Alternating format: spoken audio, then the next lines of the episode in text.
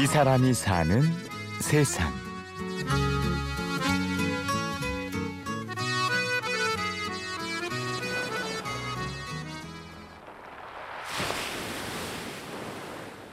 그거는 제주에서뿐만 아니고 전국에서도 유명한 조직이라.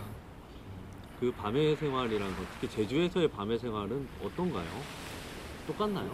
활락이고 나는 도망 다니면서 서울에도 오래 있었고 부산에도 있었고 목포에도 있었고 광주에도 있었고 어, 도망 다니면서 애도 둘 낳고 그러니까 활락 같은 거지.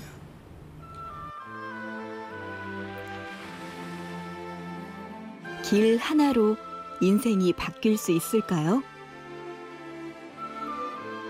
아이 그 인생 바뀔 수 있어요. 아니 그 배낭 하나 짊어지게 되면 어디든 갈 수 있고 어디든 자유로운 사람들하고 만날 수 있고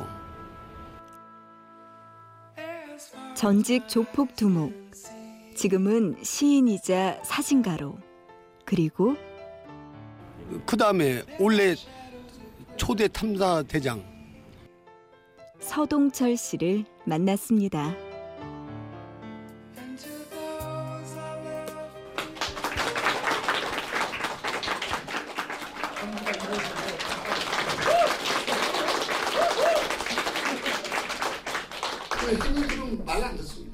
아내와 함께 가파도에 사는 동철 씨는 오랜만에 서울 나들이를 했습니다. 동철 씨의 제주도 올레길 이야기를 듣고 싶어하는 사람들 앞에서 땀을 뻘뻘 흘리며 강연을 하시더라고요. 그다음 종달은 그 마칠 종자 통달할 아 그거는 조폭은 나 스스로 만들었고 탐사대장은 누나가 만들어줬지 서명숙 이사장이. 예, 목사가 오게 되면 16살 때부터 빠져든 조직 폭력배. 13년 8개월의 감방 생활. 이 험한 인생에게 서명숙이라는 기자 출신의 걸출한 누나가 있었습니다. 누님이 하- 한다 그러니까 나가 그냥 그 길을 따라다녔지. 제주도의 아름다움을 보여주지 못한 게 나는 제주도를 많이 돌아다녀 봤잖아. 그걸 보, 그 하지 못했던 거를 누나가 대신 해주니까 나 열심히 그거에 매진했지. 서명숙, 서동철 남매는 제주의 명물 올레길을 만들어 갑니다. 나는 어떤 생각하냐면 제주도 가치를 한 단계 업그레이드 시켰다고 생각합니다. 제주도의 가치가 많이 묻혀 있었는데 지금은 제주도 가치가 많이 올라갔잖아요. 가치가 그거에 대해서 큰 자부심 갖고 나가 생에 어두운 데만 살다가 그 낮에 그 뭔가를 해냈다는 그런 기쁨 같은 게 많죠. 올레길로 바뀐 인생이죠. 제주를 이어주는 425km의 길을 한 발짝 내디딜 때마다 동철 씨와 어둠의 세계도 한 발짝씩 멀어졌습니다. 그것 때문에 이제 밝은 세상으로 가게 된 거죠. 올레길 때문에 425km 되는 길을 그 내면서 그 마음에 치유도 받고 예전에는 항상 칼을 옆에 두고 살고. 그게 얼마나 그 알고 보면은 불행하기도 하고 항상 그 후배들 경호하는 후배들 데리고 다니고. 그런 게 결코 편한 삶이 아니고 지금은 거기서 사진 찍고 그 붓글씨 쓰고 그 다음에 친구들 찾아오게 되면 놀고 노래 부르고 그런 것이 너무 즐거워요.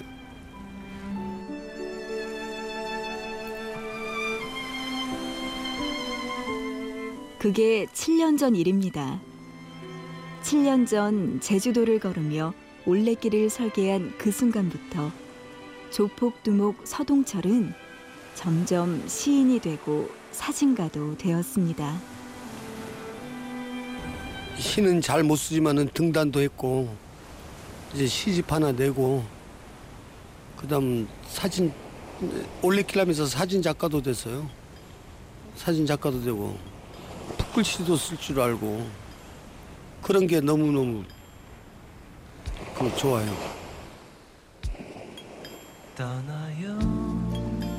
지금 사는 목적은 평온하게 나가 죽을 수 있는 곳이라고 느껴지고 또 우리 집사람이 나가 먼저 죽게 되면은 비석을 닦아주고 진정하게 어, 울어줄 여자라고 생각하니까 그게 행복이지 뭐. 저는 올레길 초대 탐사대장입니다.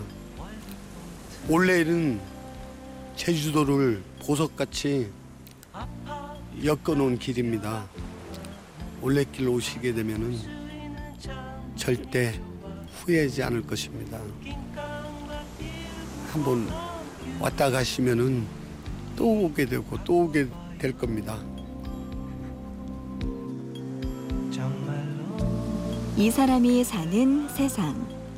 오늘은 조폭 두목에서 제주도 올레길 초대 탐사 대장으로 이제는 시인으로 밝은 길을 밟아나가는 사람 서동철 씨의 이야기였습니다.